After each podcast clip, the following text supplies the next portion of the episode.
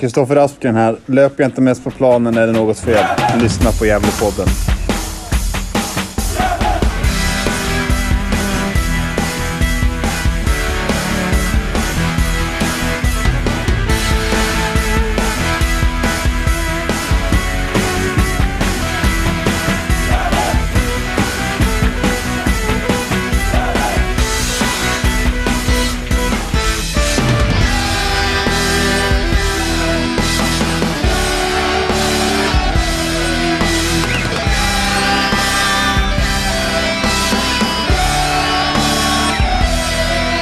Då hälsar er varmt välkomna till en ny vecka och ett nytt avsnitt av Gävlepodden. Och vi har kommit till 316 i ordningen. Vi tuffar på lite ångloket Gävle EF är i år. Och det är jag Niklas som pratar som vanligt och Johan Narsöm också med. Hur är läget Johan? Ja, jag börjar väl bli lite piggare. Jag är ju legat sjuk och jag skulle ju ha varit med er där på Sollentunavallen egentligen var ju tanken, men jag fick se matchen hemma på tv istället för att, ja som sagt jag låg sjuk då, men är lite piggare nu sådär så att, ja det var ju trevligt att man vann i helgen i alla fall så det piggade ju upp. Ja, som vanligt. Ja, som vanligt. Ja. Det är ju så nu för tiden. Ja, så är det. Och så har vi en tredje person med oss och det är en ny bekantskap. Det är nämligen någon supporter som du ser mest på Twitter, lite Instagram sådär. Brukar synas en del på matcherna i Stockholm framförallt. Och det är ju Exilan Isak Murén. Varmt välkommen. Tack så mycket, vad roligt att vara här. Det är en ära. Var det en korrekt beskrivning tycker du? Exilan som befinner sig i Stockholm. Matchen i alla fall. Ja, matcherna mest. Nu är ju Uppsala baserad, men ja, till stor del absolut. Mm. Härligt, vi kommer komma in lite mer på dig sen och din relation till LF, tänker jag. Mm. Men vi har ett smackat program här.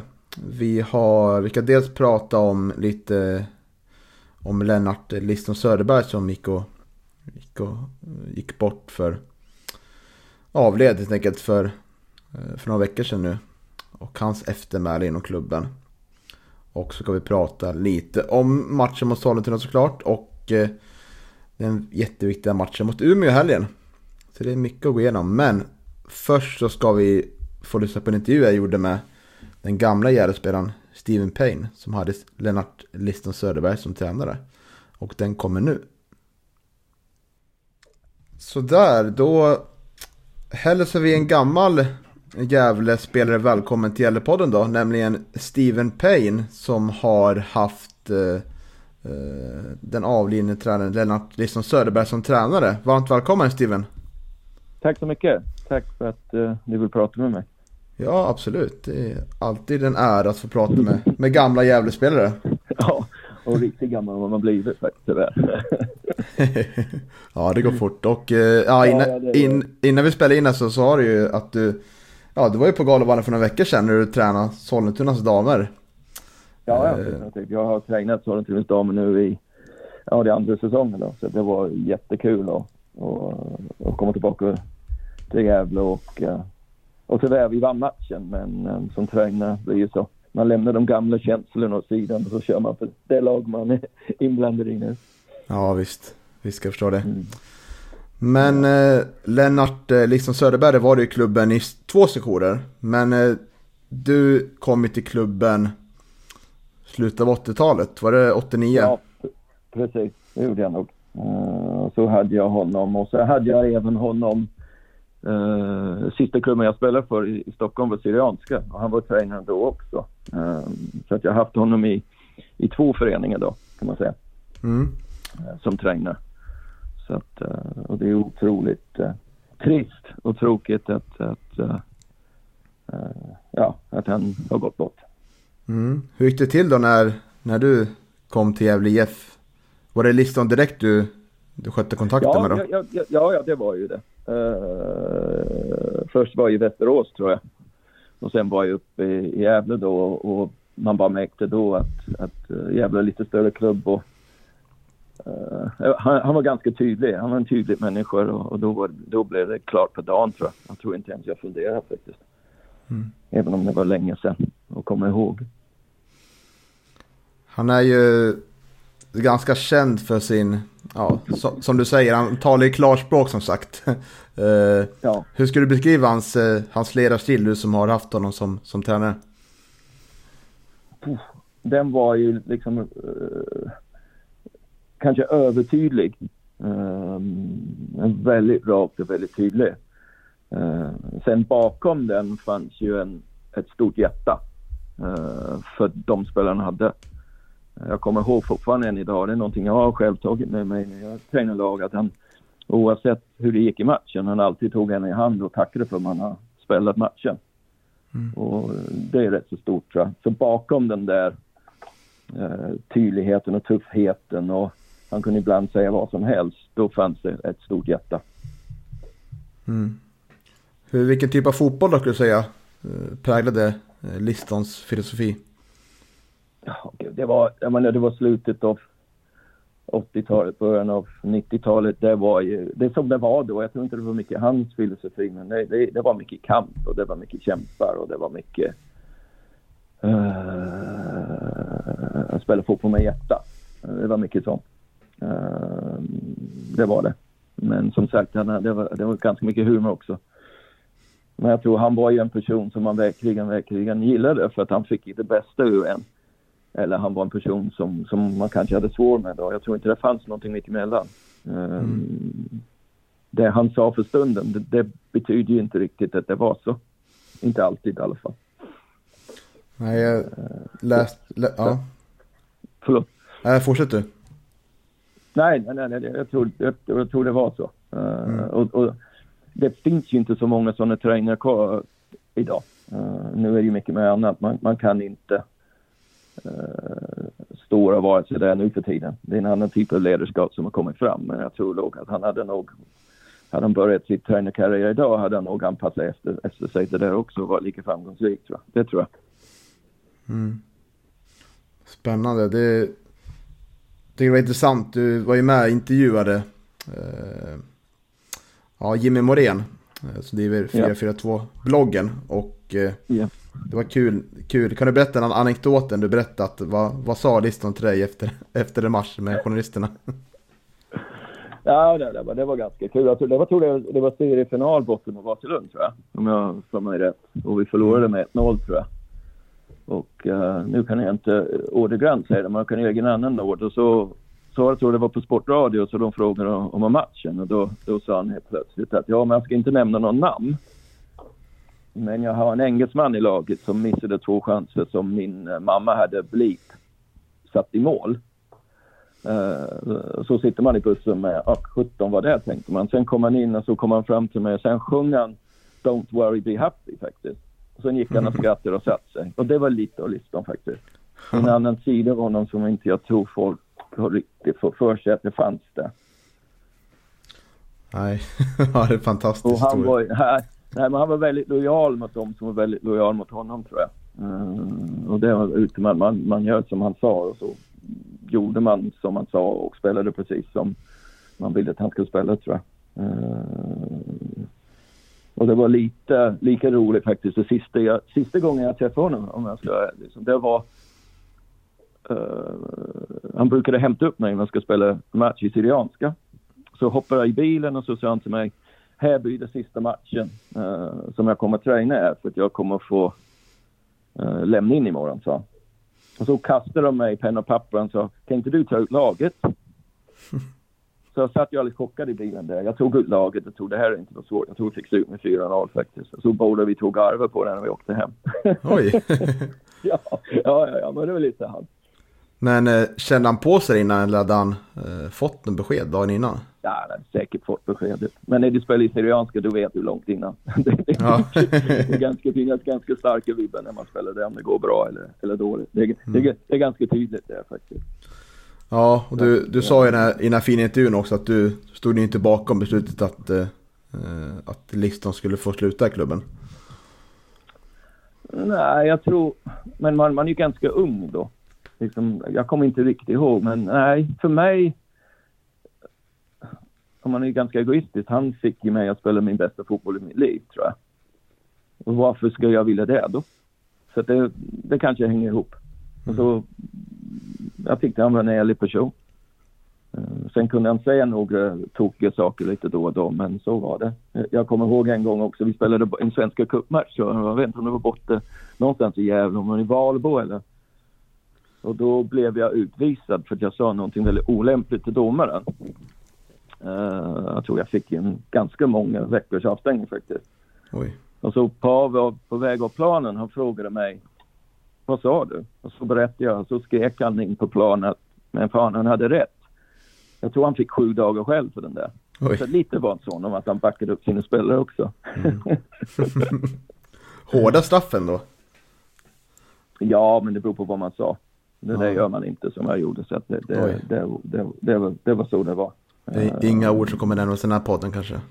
Nej, det gör det verkligen inte. Det är ingenting man är stolt över heller. Nej, och sen idag är min målvaktstränare i Sollentuna, Stefan Asp, han också är ju gamla Västerås-spelare, så han har också haft listan som tränare, så vi borde så hoppas att vi håller på precis idag försöka få reda på när begravningen är, så att vi kan åka dit och säga farväl på vårt sätt då. Mm.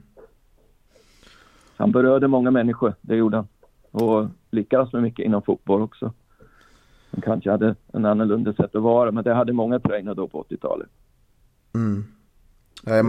Man märker ju, man ser även hos på AIKs forum också att han hyllas där också, så det är inte bara AIK, Västerås och vi i Gävle som har gjort ett avtryck på. Han känns nästan som har gjort avtryck var än var i Sverige. Ja, det tror jag, men det är ju sådär när oftast när man tittar tillbaka på sitt liv eller sitt arbetsliv, det behöver inte vara någonting med fotboll att göra, så frågar man någon, Okej, vad är den bästa ledare du har haft, eller bästa coach eller bästa försäljningschef? Det ofta dyker ju upp speciella människor som har gjort avtryck på något sätt. Det gör ju det. Människor som berör en, även om man människor som på något sätt berör en så att man vågar följa med då.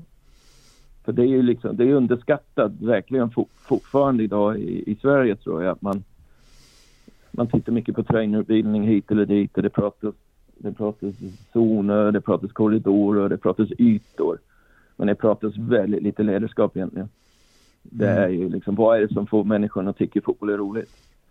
Och det hade han förmågan att förmedla faktiskt. Mm. Skulle du säga att det är det man kan komma ihåg listan för främst efterhand? Nej, jag kommer ihåg honom verkligen, jag menar, rent personligt, för att jag kanske presterade på min bästa nivå. Men det var en kille som vill väl. Han hade en stort hjärta bakom det. Och jag tror, har du det och förstår det, jag tror det är då du får lagen att prestera. Taktik har inget värde om inte du bryr dig om de spelarna som spelar. Som människor, inte som fotbollsspelare. Liksom. Och det lär mig. Och det lär sig med åldern. Och det ser man de bästa tränare nog i Sverige och även ute i Europa. De är duktiga med människor. Duktig att ta människor, duktig att motivera människor. Mm. Och det tror jag, det tar jag med mig. Och det värmer tanken. Det finns ingenting som, även om de gjorde några halvgalna grejer, det spelar ingen roll. Det är bara värmer tanken man tar med sig. Mm. Ja, jag håller med dig. Väldigt fina ord och väldigt kloka ord om en fin människa. Ja. Ibland är man det, man blir ju det med åldern. Ja, visst. Du, jag tänker att vi ska börja avrunda, men en sista fråga då tänker jag. Ja. Det finns en artist som heter Chicken som har gjort en låt där ditt namn är med i texten. Har du hört den låten? Nej, det har jag inte gjort. Den heter Stephen Payne, Can I Make It Happen? Jag kan skicka den till dig, den är en väldigt fin låt. Det var bra, eller hur? Då får jag spela upp den för min familj. De kommer tro att jag har blivit lite halvknäpp då. Men det var ju roligt. Tack så mycket. Visst. Och det är jättekul att det går bra för herrarna, verkligen. Jag menar, nu slog de Sollentuna här ju det var i helgen faktiskt, på bortaplan. Ja, precis. Så att, är det bara en poäng som behövs och sen är det klart, eller det är klart. Man vågar inte säga det. 2 poäng behövs i praktiken. Ja, men då är det klart. Så det är kul. Det är alltid roligt att vara före Sandviken. Ja, visst. Ja, det hade ju några hårda bataljer in också kanske. Eller hade Gävle sprungit om Sandviken kanske ändå. Ja, det hade vi. Det var skönt med damlaget här efter sommaren. Vi slog dem med många mål. Det var ganska skönt. Mm. Så att, vi slog dem med fler mål än vi slog Gävle. Så det är alltid bra. Ja, visst. Men jag tänker på, om du är kvar i Sollentunavallen nästa år, får vi kanske ta lite längre snack om karriären i Gävle då, när det kommer på besök. Ja, det var ju superkul faktiskt. Superroligt. Så var det. Så att, det får du gärna göra. Så tack så mycket för att du hörde av dig. Ja, tack själv för att du var med. Så får du ha en fortsatt trevlig vecka. Det kommer jag ha. Nu ska jag ut med hunden. Så att, ha det. Tack så mycket. Ha det. Tja. Hej. Hej. Ja, otroligt trevligt samtal med Stephen Payne. Som berättade i intervjun att han var ju faktiskt på Galavann för några veckor sedan när Sollentunas damlag var mot Gävles damlag. Och jag var ju på den matchen, men inte tänkte jag på att det var Stephen Payne som stod och tränade där. Så det var, det var lite överraskande faktiskt. Men Lennart Liston Söderberg då var ju i Gävle EF i två perioder. Han var dels där från 72 till 74 när faktiskt Gävle gick upp en division. Jag tror man gick upp från 2:an till 1:an. Säkert Iu Runera rätta mig här om jag har fel. Och så spelar man från 87 till 89. Han fick ju sparken där 89 då. Men som Stephen Payne sa i intervjun här, så tycker han att Liston var en otroligt en fin människa. Trots hans rykte var väldigt hård, men han hade en tydlig ledarstil om att han förväntar sig att spelarna ska vara raka mot honom, då han rak mot dem. Så. Och ingen av oss tre som är här har ju liksom upplevt Lennart Liston Söderberg in real life, in action som tränare, men det känns ju som att en person som är väldigt älskad, oavsett om man var liksom fostrad i unga år i AIK och kanske framförallt känd för sina fina tränargärningar i Västerås SK, men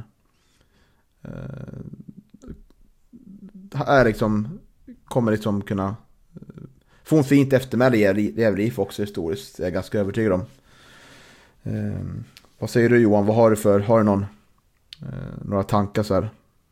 Nej, alltså det är ju en tränarprofil och det är ju fint och liksom viktigt att lyfta fram att han faktiskt har varit i Gävle under två sessioner och så, men precis som du säger, jag har ingen egentlig liksom relation till honom på det viset, mer än att jag vet att han var väldigt framgångsrik som tränare, och då kanske främst i Västerås då.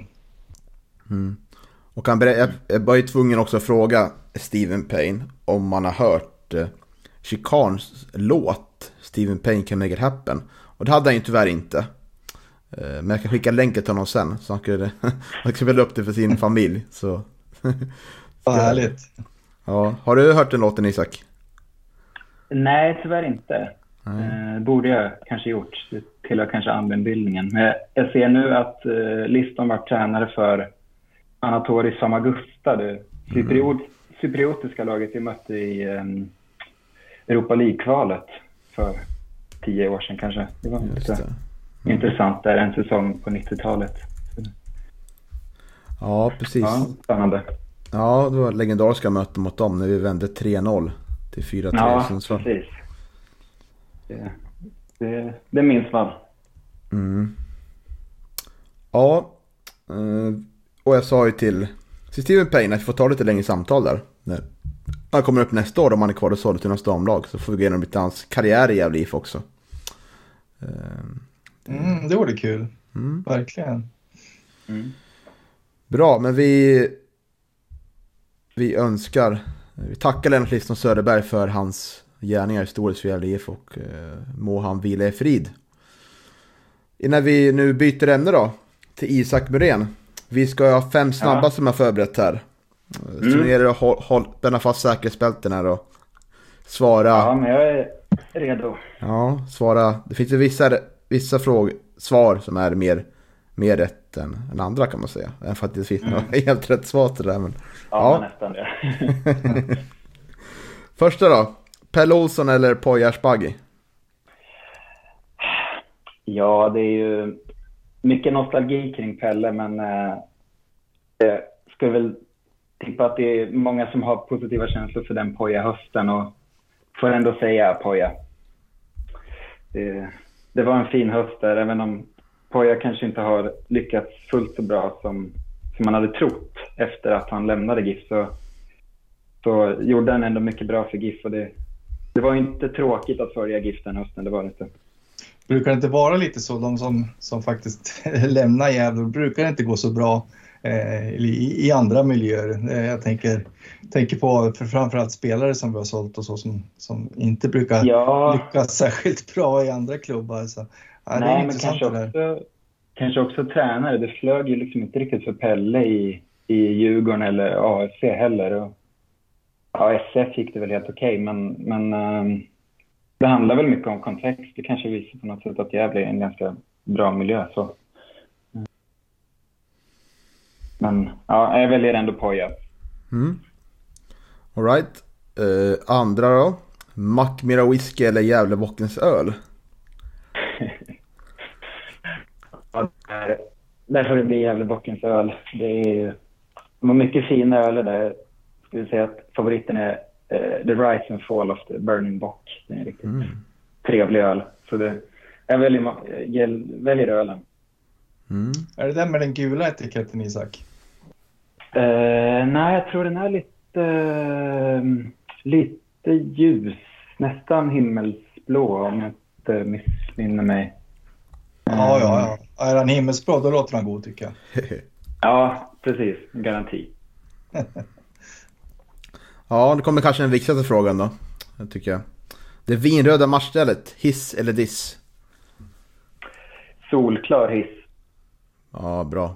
Det är otroligt. Ja, det är väldigt vackert. Det var det förra säsongen man började ha det som tredje ställ, och nu, jag var väldigt glad när jag såg att det var vårt andra ställ det här året. Det är fantastiskt vackert. Det är en fröjd att se varje gång man har de vinröda tröjorna. Så det är en hiss där. Mm, härligt. Brinnande eller levande bock? Citera Iu Runera där. Levande bock, por favor. Det får bli levande.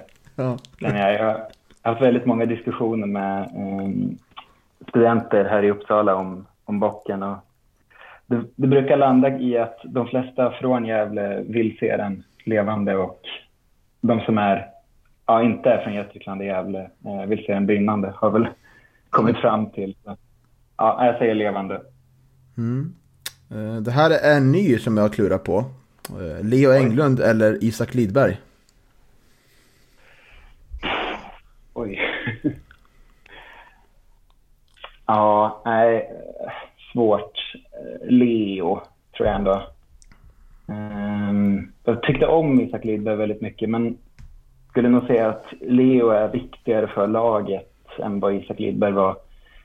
Båda har ju förmågan att liksom vända matcher på egen hand, så där, men skulle nog säga att Leo är väl lite mer av en lagspelare kanske än vad Isak Lidberg var, och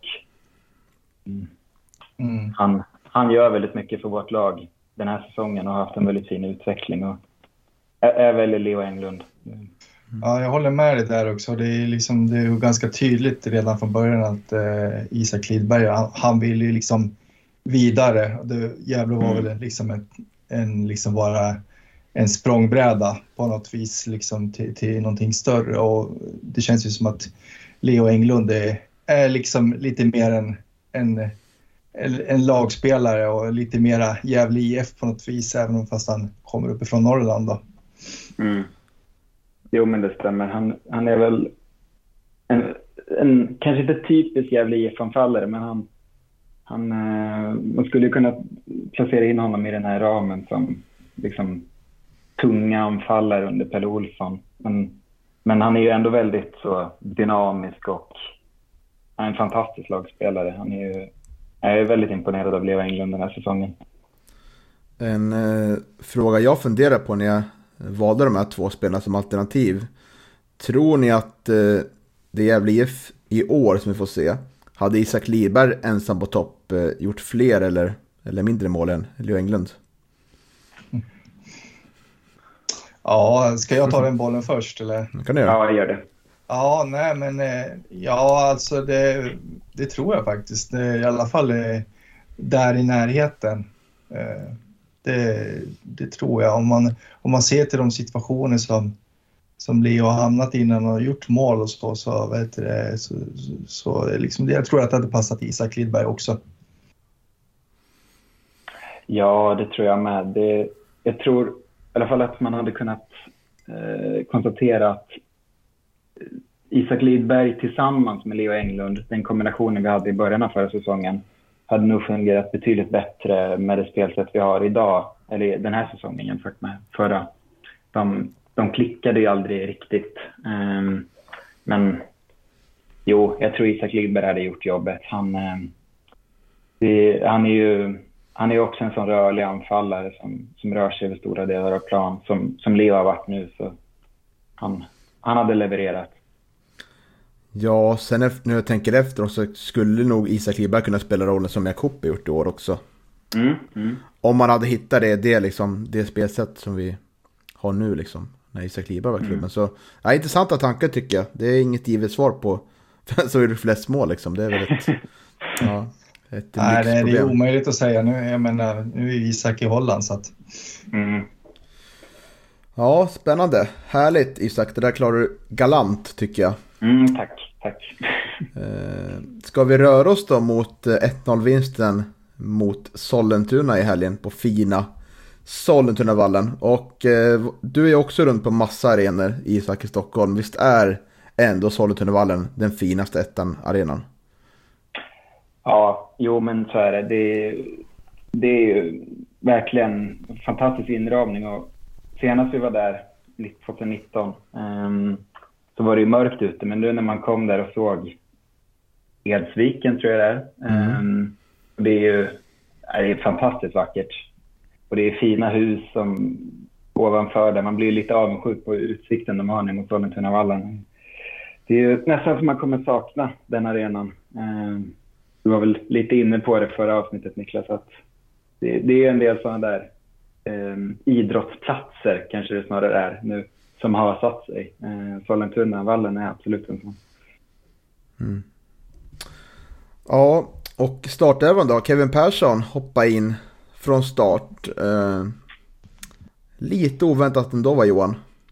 Ja, men det tycker jag absolut att det var. Den såg jag faktiskt inte komma. Har ju inte spelat så mycket, men kanske matchats in lite försiktigt här för att liksom komma in nu och hjälpa laget här på slutet. Det finns ju ändå en hel del rutin i Kevin, även om man är ung fortfarande så att säga. Jag menar, vad är det? Det är hans 7:e säsong i Gävle eller något sånt där. Så nej, men lite överraskad ändå, men kanske logiskt ändå nu när det börjar dra ihop sig så här. Ja, jag tänker att Kevin Persson gör ju en jättefin match återigen. Han gjorde jättefin inhopp i hemmamatchen. Men nu är han ju jättefin, stabil insats. Men vi har ju lite jobbigt där tycker jag. Man kan väl nästan dela in tycker jag. Innan vi gör 1-0 och efter vi 1-0. För jag tycker att det är en annan typ av matchbild då som sker. Jag tycker att Sollentuna driver på ganska bra och vi får inte till vårt spel riktigt i första halvan av första halvlek. Vad känner du som gör att det blir så, Isak?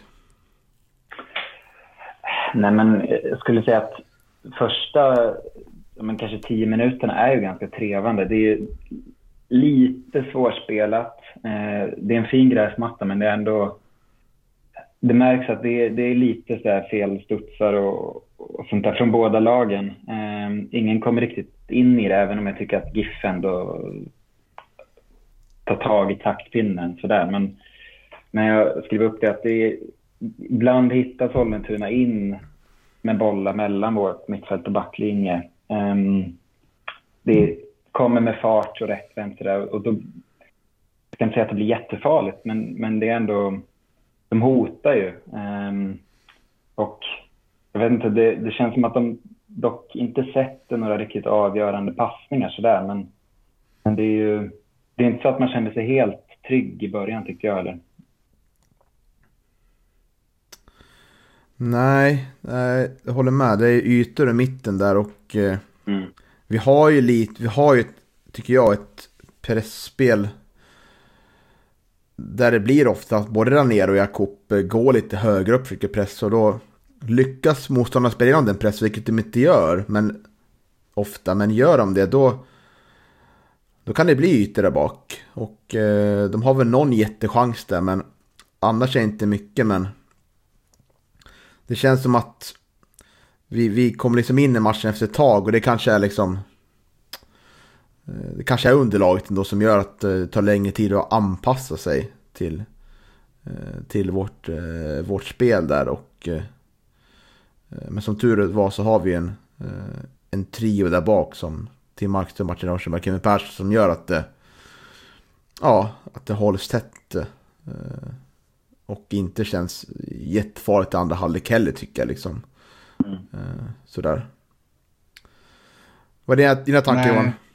Nej, men absolut. Jag tror att ni är inne på liksom helt rätt analys där. Jag tror att anledningen till att det blir lite trevande inledning är nog underlaget. Nu har man ju haft den strategin nu de två senaste säsongerna att man har ju struntat i att träna på någon naturgräs innan man spelar de här matcherna då. Som Sollentuna exempelvis, som har naturgräs på sin hemarena. Man har inte förberett sig på det viset. Man fortsätter träna på Gävlevallen och liksom fortsätter med sina rutiner och så.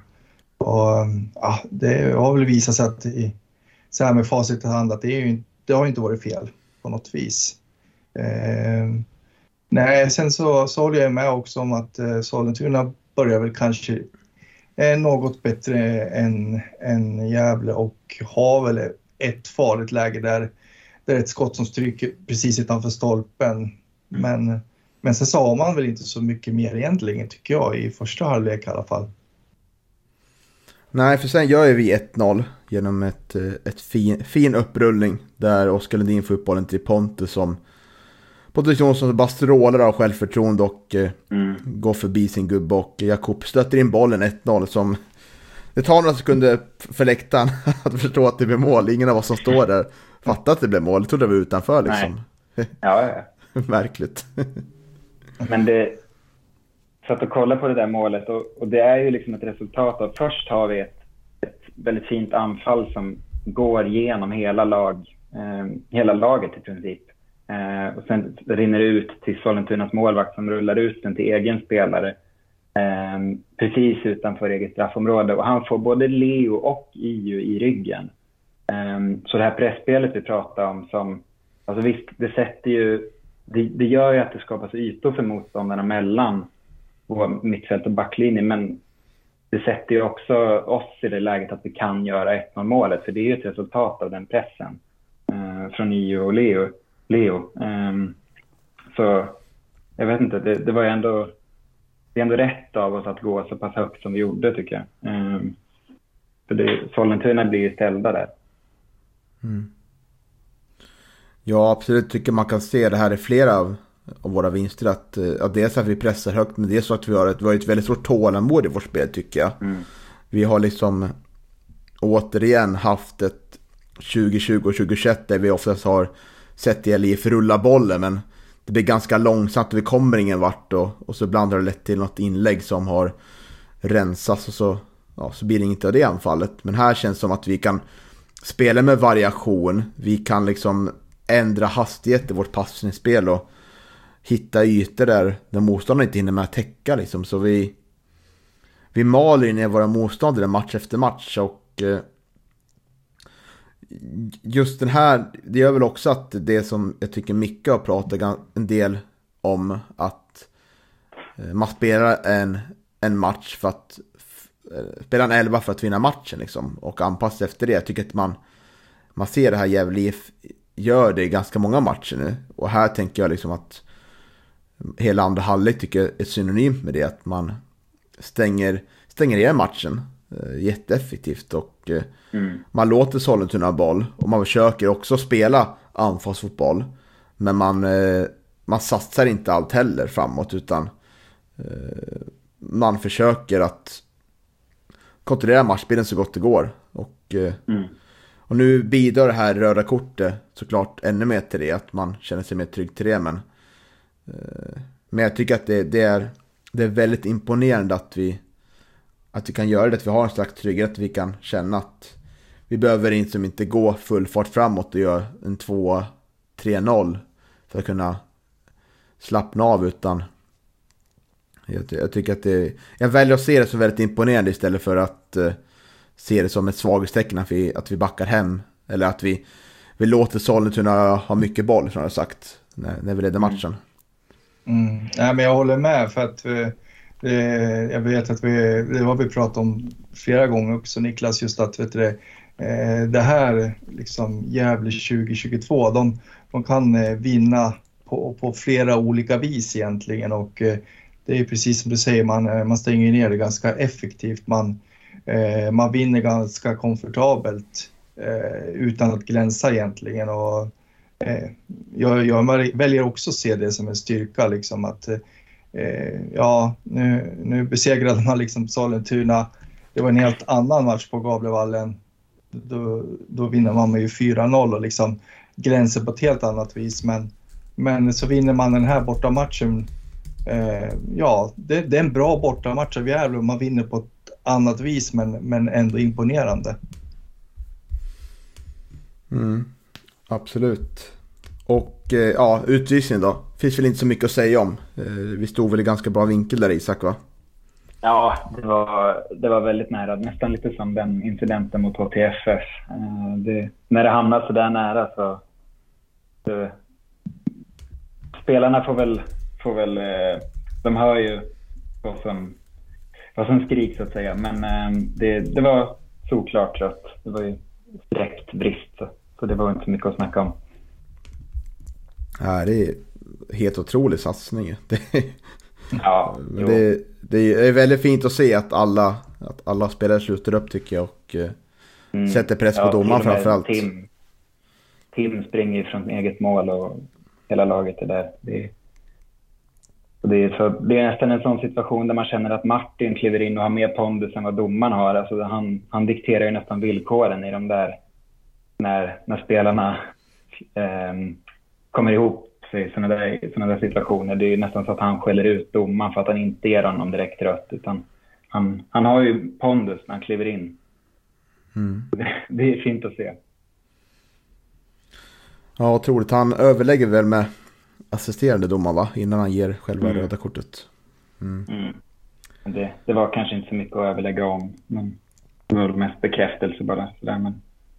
Det är väl ganska typiskt för vissa domar som vi liksom har stött på här i division 1 också, att det är väl liksom lite osäkerhet emellanåt, kan jag tycka, att det ska vara mycket diskussioner med linjemän och sådana där saker, och att man kanske inte vill liksom ta det här beslutet själv, utan att man måste ha liksom uppbackning från sin linjeman då.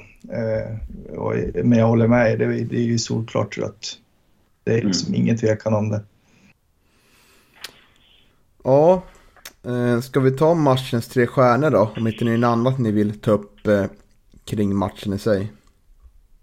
Jag hade en fundering kring backlinjen. Vi var lite inne på det i inledningen där av matchsummeringen. Men jag tror vi pratade om det i halvtid, Niklas, och jag funderade på det efteråt, att vi har ju spelat med ganska många olika mittbackspar under seriens gång.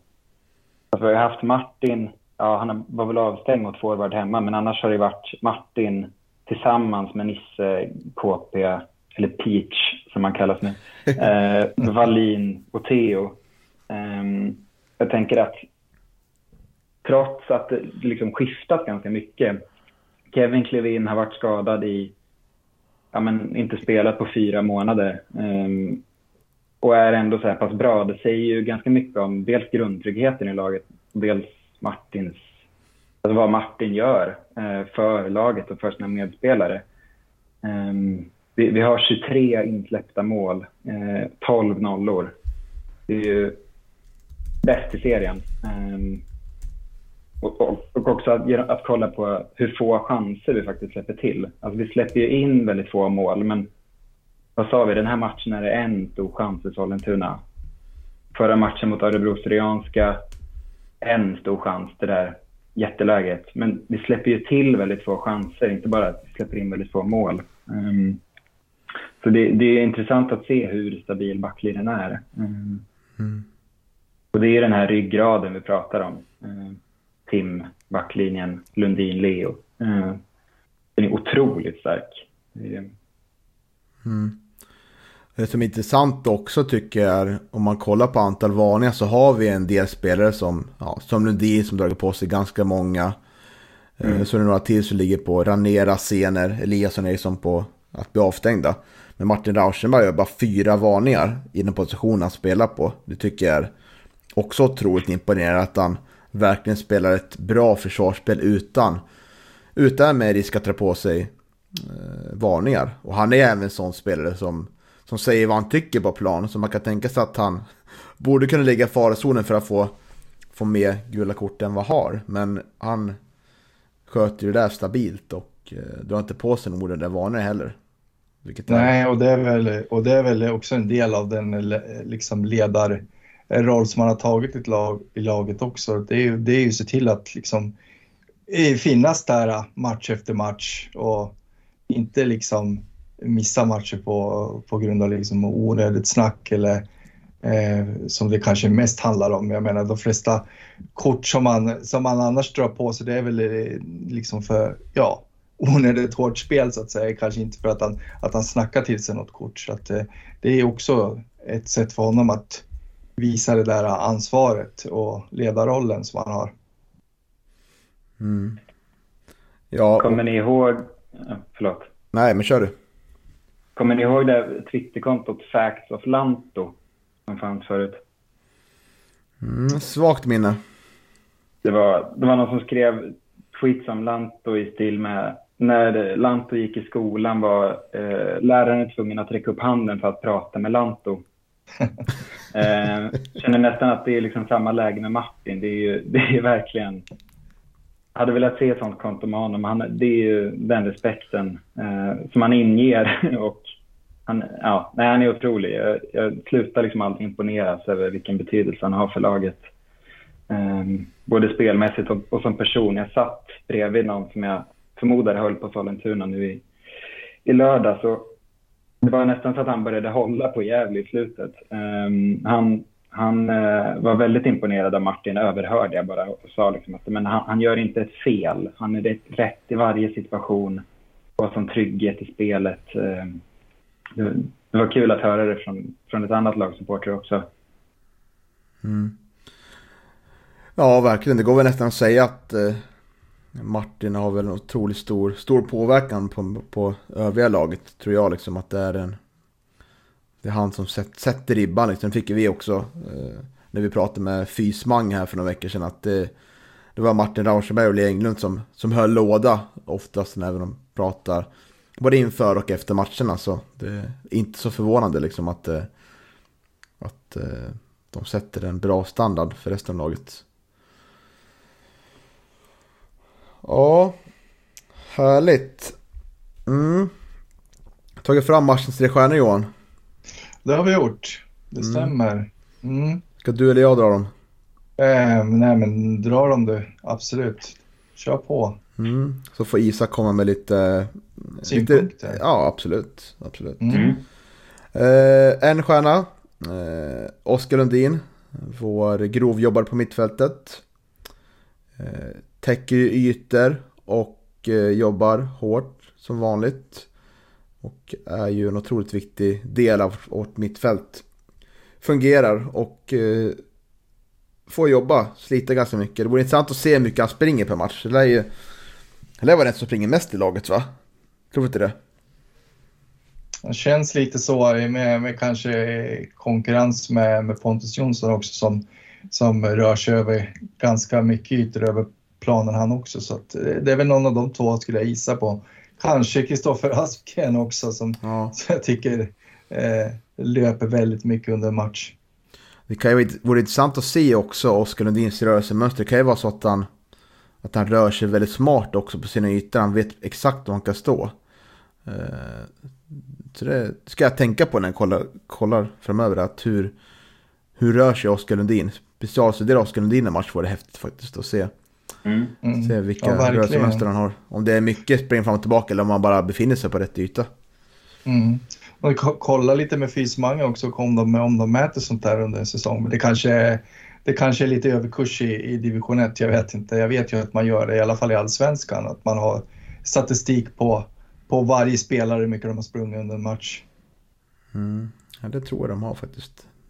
Hoppas jag. Ja, de har ju såna här små västar på sig. Men jag vet inte om de mäter var på planen spelarna befinner sig. Eller om det bara är löpmeter, Men intressant att undersöka. Det är spännande det du säger, Niklas, om var han befinner sig också. Det är intressant. Jag håller med. Jag har också gett Oscar en stjärna. Det är ju, som ni säger, han är överallt och lika bra som alltid. Det behöver kanske inte motiveras mer än så. Nej, helt enkelt det är så. Han är oftast väldigt bra faktiskt. Han gör det han är bra på. Han gör det förbannat lite bra helt enkelt. Det är därför får han en stjärna. Och 2 stjärnor då. Lagets assistkung Pontus Jonsson. Varför ger han 2 stjärnor, Johan? Ja, nej men han är så där bra som man har brukat vara och som man har blivit van vid. Jag har sett honom det liksom är ju väldigt aktiv och liksom löpvillig under matcherna och jag menar nu assisterar han ju till Jakobs mål här och det är ju hans 11:e den här säsongen så det är ju vilken säsong Pontus har alltså det är väldigt imponerande. Ja, och återigen så är han där fram och utmanar på bra sätt och får fram passningarna i precis rätt yta som Jakob kommer till. Då deras samarbete fungerar ju oerhört bra. Vem hade du på 2, Isak? Där hade jag placerat Iu. Jag håller med, Pontus är riktigt bra. Men skulle säga att Iu har väldigt bra pressspel i den här matchen. Ligger rätt. Känns liksom trygg i bollbehandlingen som har varit hela hösten, eller hela den här sen i sen vår egentligen. Så jag satte faktiskt honom på 2 stjärnor. Ja, och vår 3 stjärnor är ju just Iu Runera som dirigerar vårt mittfält som vanligt och han är svår att få grepp på. Han är oftast den som bygger upp spelen. Han får inget direkta första assist, men han är ju den som alltid är på ett eller annat satt med i speluppbyggnaden och det är svårt att få tag på någon som rör sig i bra ytor och oftast levererar bollar på bra sätt. Han är ju väldigt involverad, det är som vi var inne på i förra podden, det är ju mycket andra assist och att han är inblandad i det som sker innan Pontus Jonsson passat ett mål så att säga. Och man blir nästan van vid att säga det nu att det är liksom Jonsson som assisterar men tillbaka till EU då, så någonting som jag också vill berömma och som jag tycker någonting som han blivit bättre på den här säsongen, det är ju återövringsspelet liksom. När han tappar boll så jobbar han gärna, oftast tillbaka bollen och men defensiva spelet överhuvudtaget tycker jag är någonting som man har utvecklat den här säsongen och jag tycker det är också intressant och roligt att se. Då är vi spända av förväntningarna, Isak. Vem är det som får 3 stjärnor? Är det Pontus Jonsson kanske? Eller är det Antonio Jakob om man får gissa fritt? Nej, det är En bubblare kanske, jag vet inte. Jag satte Kristoffer Aspgren på 3 stjärnor. Fint. Jag kanske är för att han befann sig på den i första halvlek, den kanten vi, eller den långsidan vi var på, som jag varit imponerad av hans löpstyrka och sådär. Men det är intressant att ni pratade om just löpmeter, för jag tror att Aspgren hade flest löpmeter den här matchen. Jag tyckte han var överallt. Det var väldigt mycket maxlöp från hans sida. Kändes som att han rände fram och tillbaka på kanten och tyckte han visade otroligt hjärta.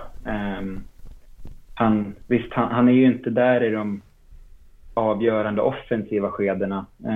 Men det är liksom, krigar alltid hem, drar någon glidtackling. Han hade liksom, hans shorts var bruna i slutet av matchen. Och det är väl så det ska vara, en höstmatch på gräs. Liksom.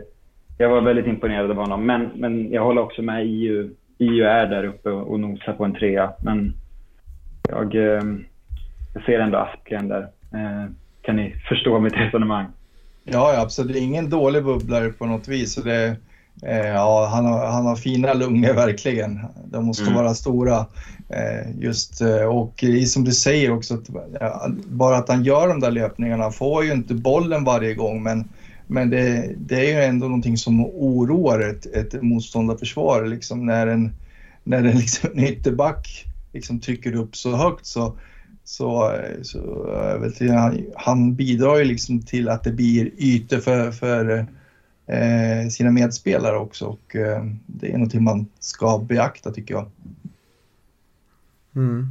Absolut. Han är ju ständigt kanske inte underskattad, men han faller ju oftast kanske lite under raden, men det är ofta för att han har så pass hög högsta nivå.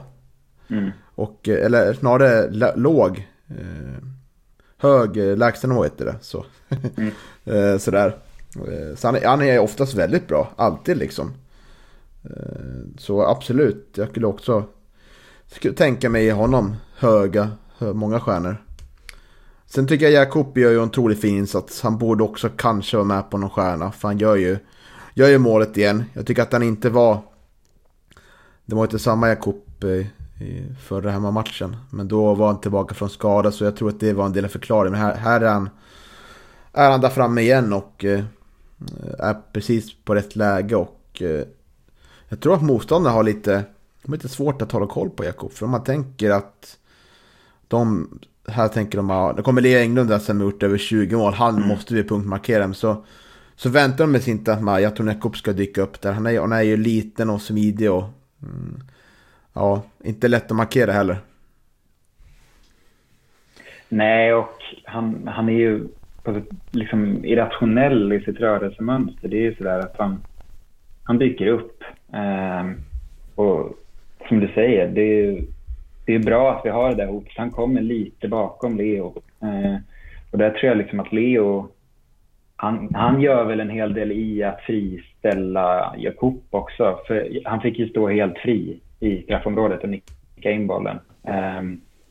Så det är väl liksom ett samspel där jag tänker att Leo bidrar väl med en lösning. Och som du säger, Niklas, då kollar försvararna på honom. Och sen får Jakob stå där och nicka in bollen.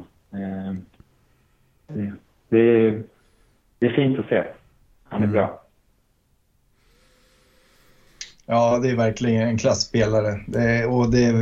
Som vi har sagt också så många gånger förr, nu har vi nämnt ett par bubblar här, men det är ju svårt när man bara ska ta ut 3 naturligtvis. Och det är ofta så. Det är ju en sån säsong också när liksom, det är väldigt många. Det är ju en laginsats. Det är ju liksom ändå laget som gör att vi vinner. Och vi skulle kunna nämna fler. Liksom. Vi skulle kunna nämna Kevin. Vi skulle kunna nämna Martin också, som gör väldigt bra insatser i den här matchen. Så att, men nu kan vi tyvärr bara ta ut 3. Så att, det var så den här gången. Och det är ju en 0 igen i protokollet. 0 insläppta mål, och det är ju nästan så att vi har snart varannan oavgjord match när serien summeras. Inte släppt in ett mål, så det är ju det är också otroligt facit. Ja, varannan nolla. Ja, precis. Ja. Ja, precis. Vi kanske håller nollan tre matcher till så. Mm, ja, det är jättemånga matcher med 0 insläppta mål. Mm. Och parallellt med det här då, det var ju vilda glädjesinne efteråt och många av dem, det var ju 600 personer i publiksiffran och vågar de säga att minst 500 i alla fall höll på Gävle EF, kanske mer. Det var ju stora glädjesinne efteråt och det kändes som att det här var som en liten matchboll liksom. Och på vägen hem då satt vi här på bussen på vägen till Gävle och de flesta hade upp Motala SIF. Och vi hade en person som hade upp Karlstad, eller Vasalund Karlstad då. Och det var ju lite nervpärs där liksom. Det började ju redan att efter knappt en kvart, 20 minuter så hade Motala ledning med 3-0. Och då var ju liksom stämningen på topp liksom. Men precis efteråt tror jag det var, då 1-0 kom för Vasalund ganska tidigt. Och sen kom ju 2-0. En knappa halvtimme var spelat. Så då sjönk väl humöret lite, samtidigt som Sandviken gjorde precis både 1 och reducering till 3-2 där i sin halvtid. Så tappade vi lite intresse där när vi då åkt och vi var ju hemma då när första halvlek var avspelad. Då kändes det som att det var väldigt långt bort. Men sen gick vi och lämnade av lite flaggor och sånt. Då får vi först notis som att Sandviken har gjort 3-3 och samtidigt en reducering då. Karlstad har gjort 1-2 och då gick vi tillbaka till kansliet uppe på Gävlevallen och satte på båda matcherna och hade telefonerna bredvid varandra samtidigt som laget och kollade på matchen inne på kansliet. Och då kommer det ju ett långskott från Karlstad som heter 2-2 och då är vi ju bara knappa 10 minuter från att gå upp till Superettan redan den här lördagskvällen då som det var. Och det började förberedas för firande där och telefonen är uppe och Sandviken får då ett frisparksläge 92 minuten som de nickar in, som jag tycker nog kanske målvakten i Motala lite för långt ute. Men då är ju vändningen ett faktum och det blev ingen Superettan just lördagskvällen som var. Samtidigt som Karlstad Vasalund missade straff också mitt i allt. Så Vasalund tappar ju 2 poäng där. Hur upplevde ni dramatiken där under kvällen? Ja, jag tänkte säga just det att Mattias Karlsson gör ju en otrolig match där i Karlstads mål. Riktigt bombardemang. Han var ju riktigt bra mot Gävle också, var riktigt bra mot Vasalund där och det var ett riktigt bombardemang mot honom där på slutet och han gjorde ett par riktiga kvalificerade räddningar och så räddade han ju den där straffen också dessutom så att, ja nej men alltså man fick ju gnugga sig lite i ögonen också om vi går till matchen här mot Sandviken och när de Motala går upp ganska snabbt till 3-0 där och men i det läget så ska man ju parkera bussen tycker jag.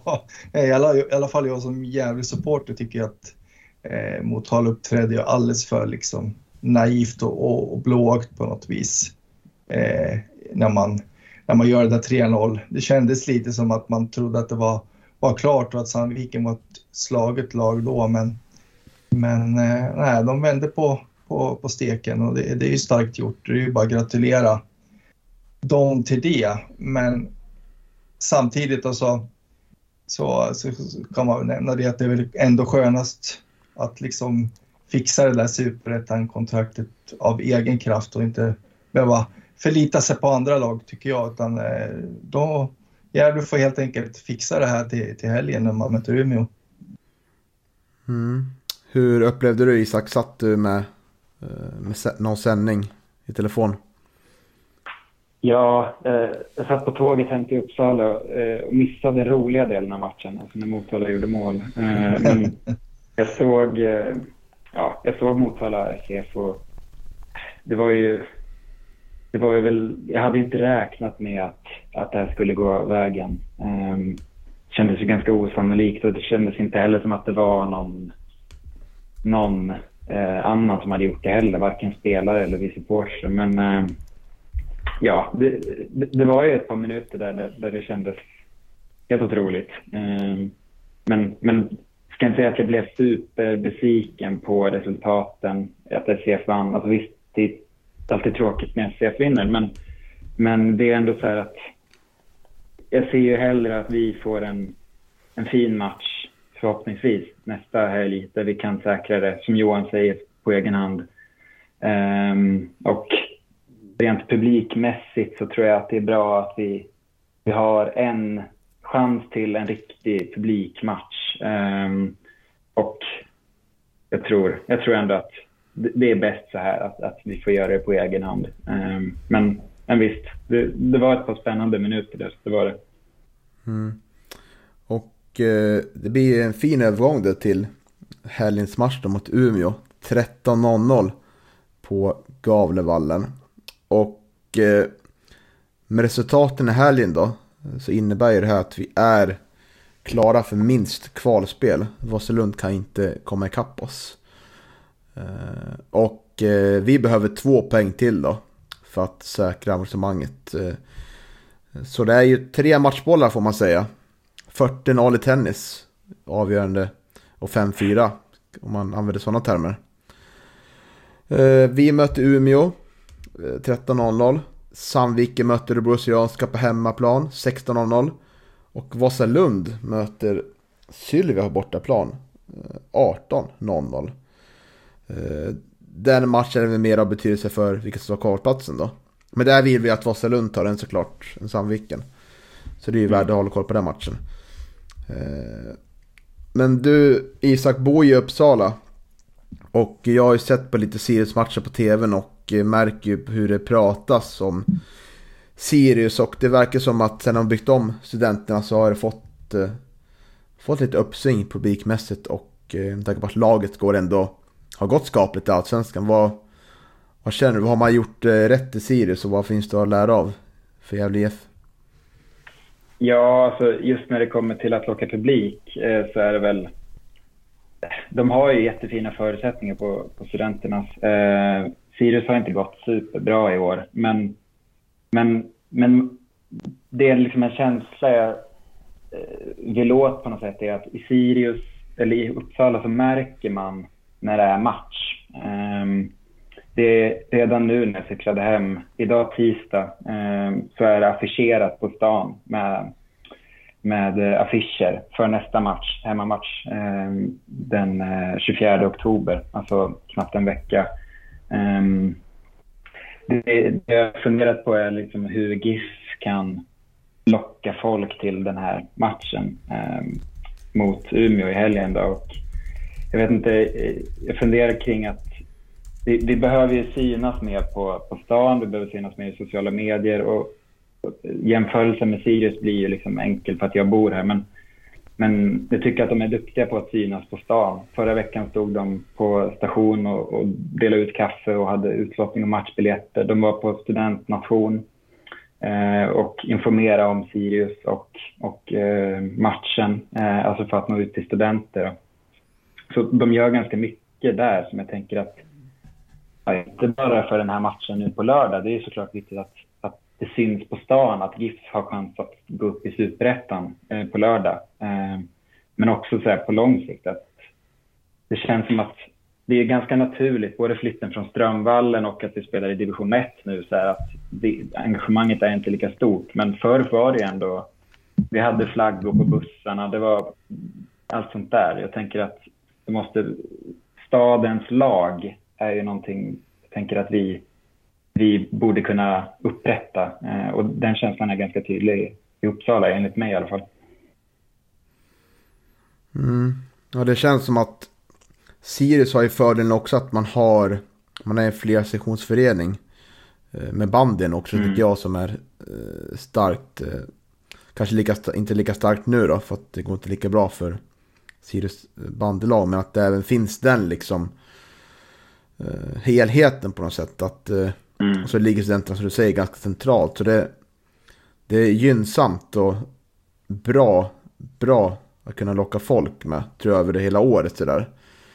Det känns inte som att Brynäs och Gävle har hittat jättebra samarbete. Nu kommer det här biljetterbjudandet att man kan få båda matcherna för 300 kronor, men det känns mest som att det har lockats från Gävles sociala medier vi har sett i alla fall. Jag har inte sett någonting från Brynäs sociala medier om det. Eller har du sett något, Johan?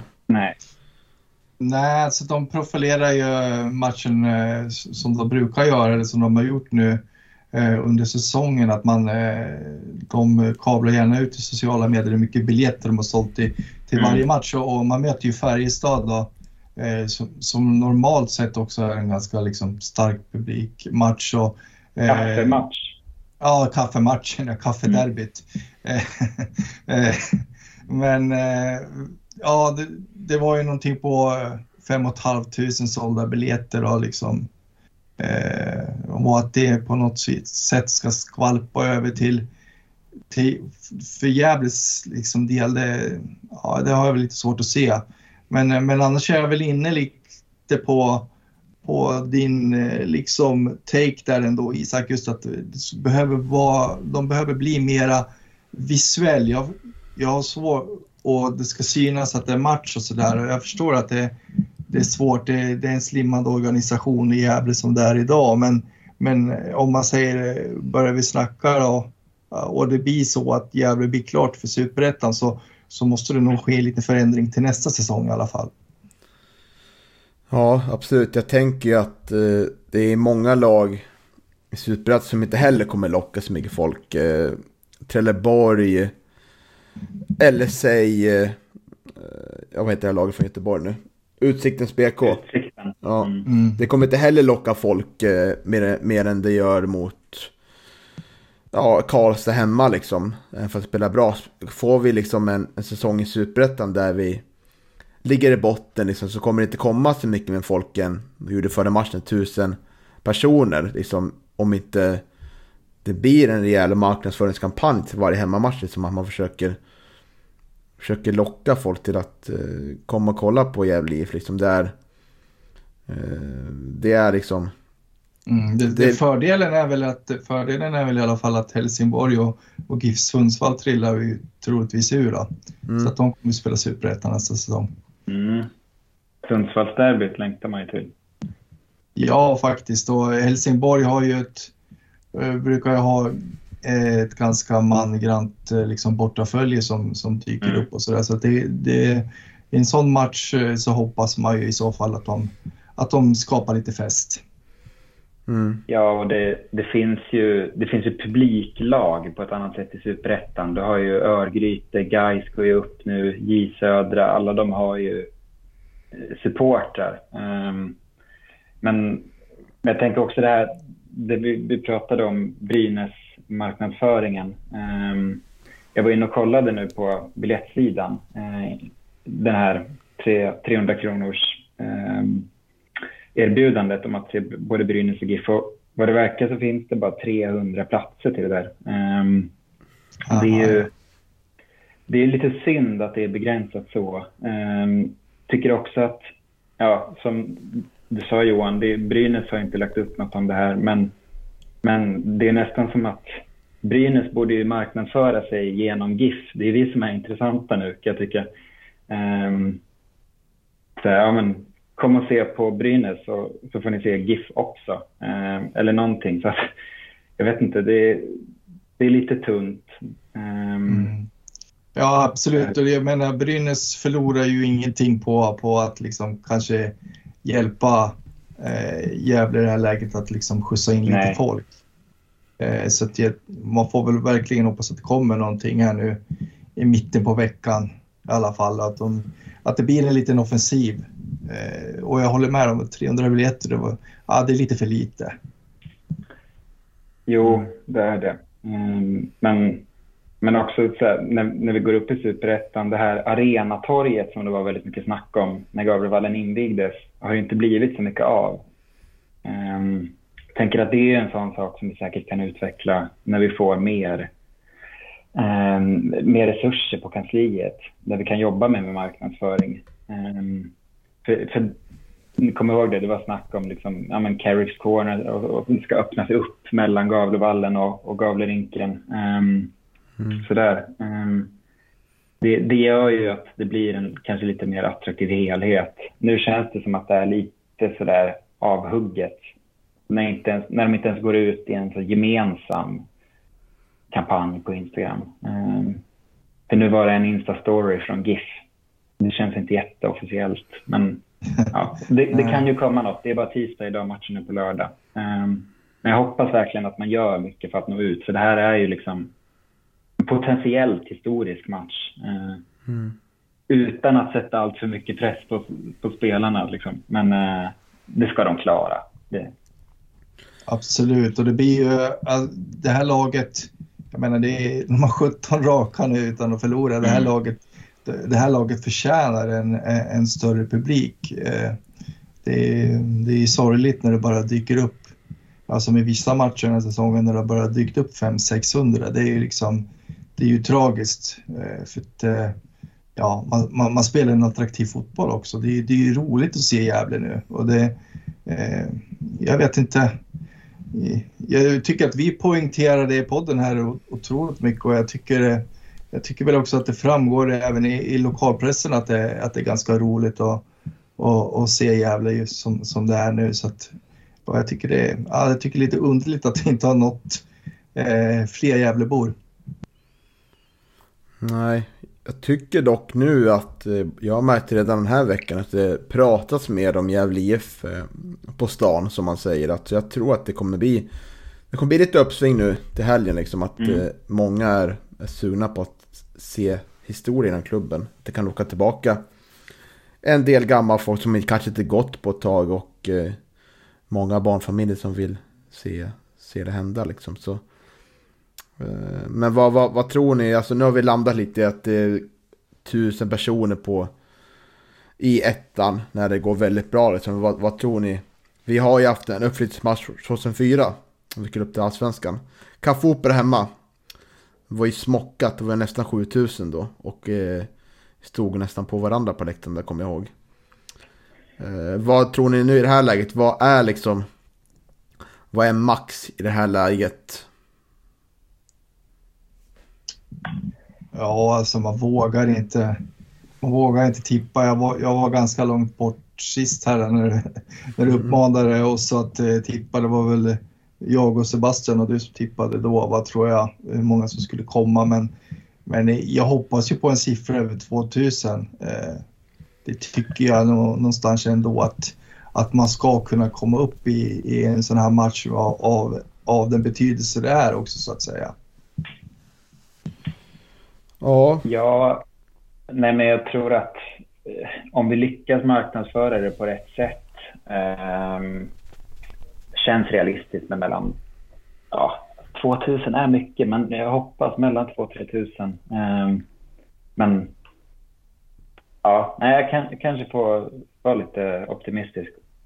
Men det är också, om det syns på stan, om vi går ut med i sociala medier, så är det ju liksom ingenting som säger att vi inte skulle kunna locka mer än vad vi gjorde till ett derby. Men tror inte att vi når 4000, men 2-3 förhoppningsvis. Spännande. Men vi har ju en motståndare för dagen som säkerligen vi är allt för att förstöra festen.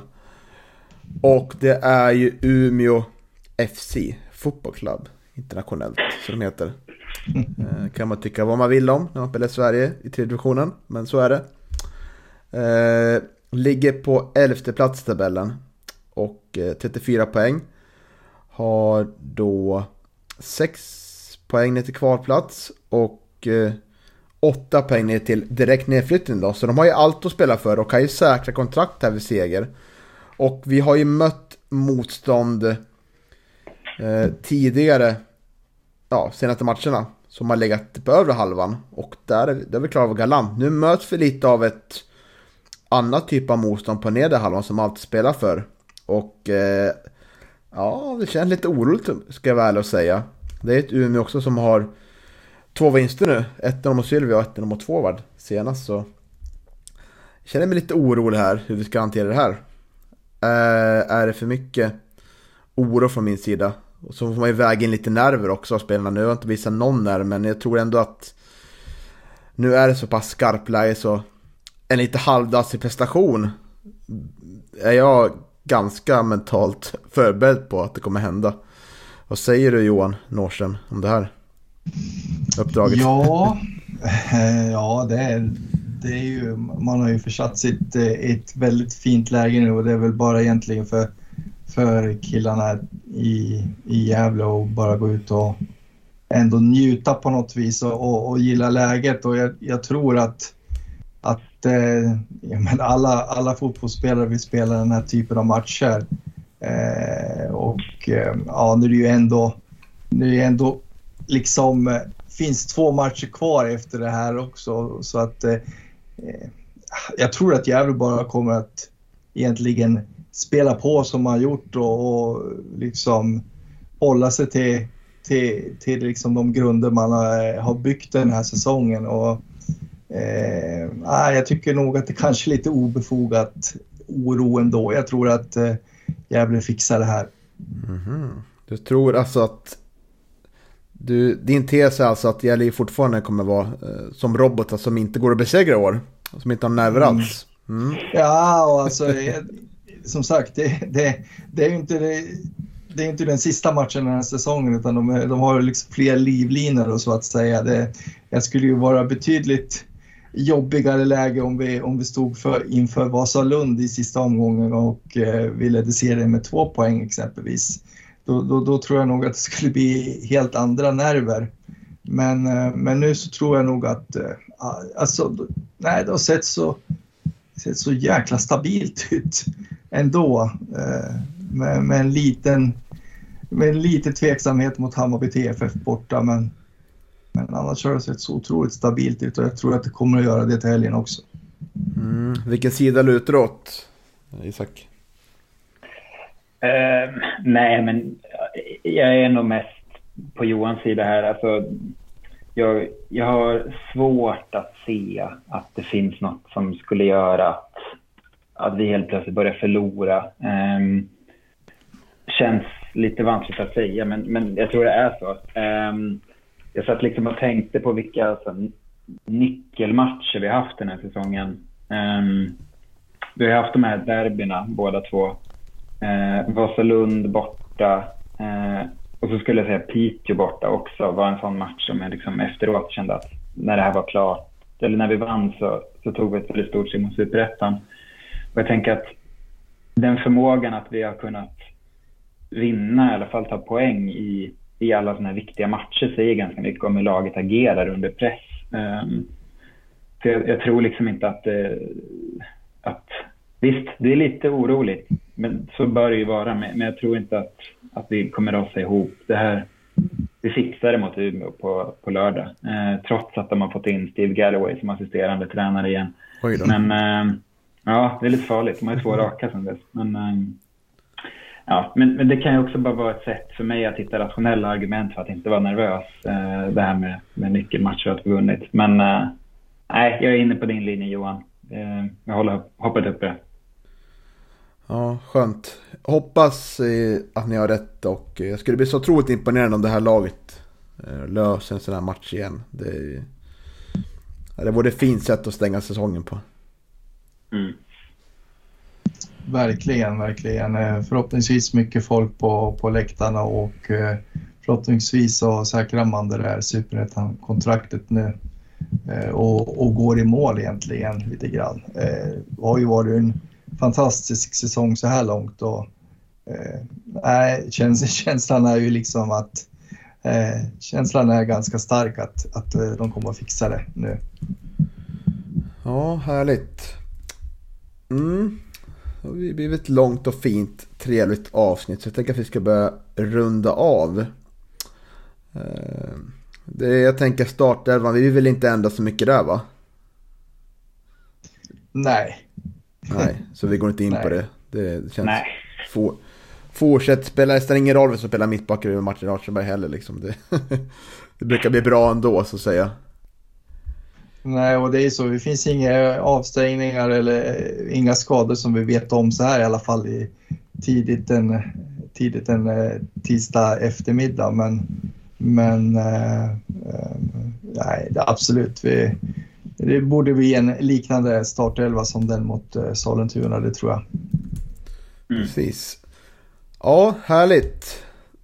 Tusen tack då, Isak, för att du var med oss denna vecka. Det var otroligt trevligt att få prata med dig. Hoppas du känner detsamma. Ja, verkligen. Superkul. Tycker vi hade mycket intressant att säga. Det får man försöka ladda upp inför lördag. Det känns som att det kommer bli en lång vecka dit. Ska försöka balansera tentaplugg med att ha tanken om att eventuellt gå upp i Superettan på lördag. Får se hur det går. Oj, lurig vecka. Jo, det blir det. Men jag har något att se fram emot på lördag i alla fall. Vad handlar tentan om? Statskunskap. Så det är ett stort område. Aktuellt område. Ja, absolut. Det är det. Ja, härligt. Med det sagt då får vi tacka alla våra lyssnare för den här veckan och hoppas alla dyker upp på Gävlevallen på lördag för att ge laget sitt bästa stöd under säsongen, förväntar jag mig. Att vi kan kunna ro ihop det här säcken som ändå säsongerna inneburit. Och med det sagt då, tack för den här veckan, så syns vi framöver. Tja!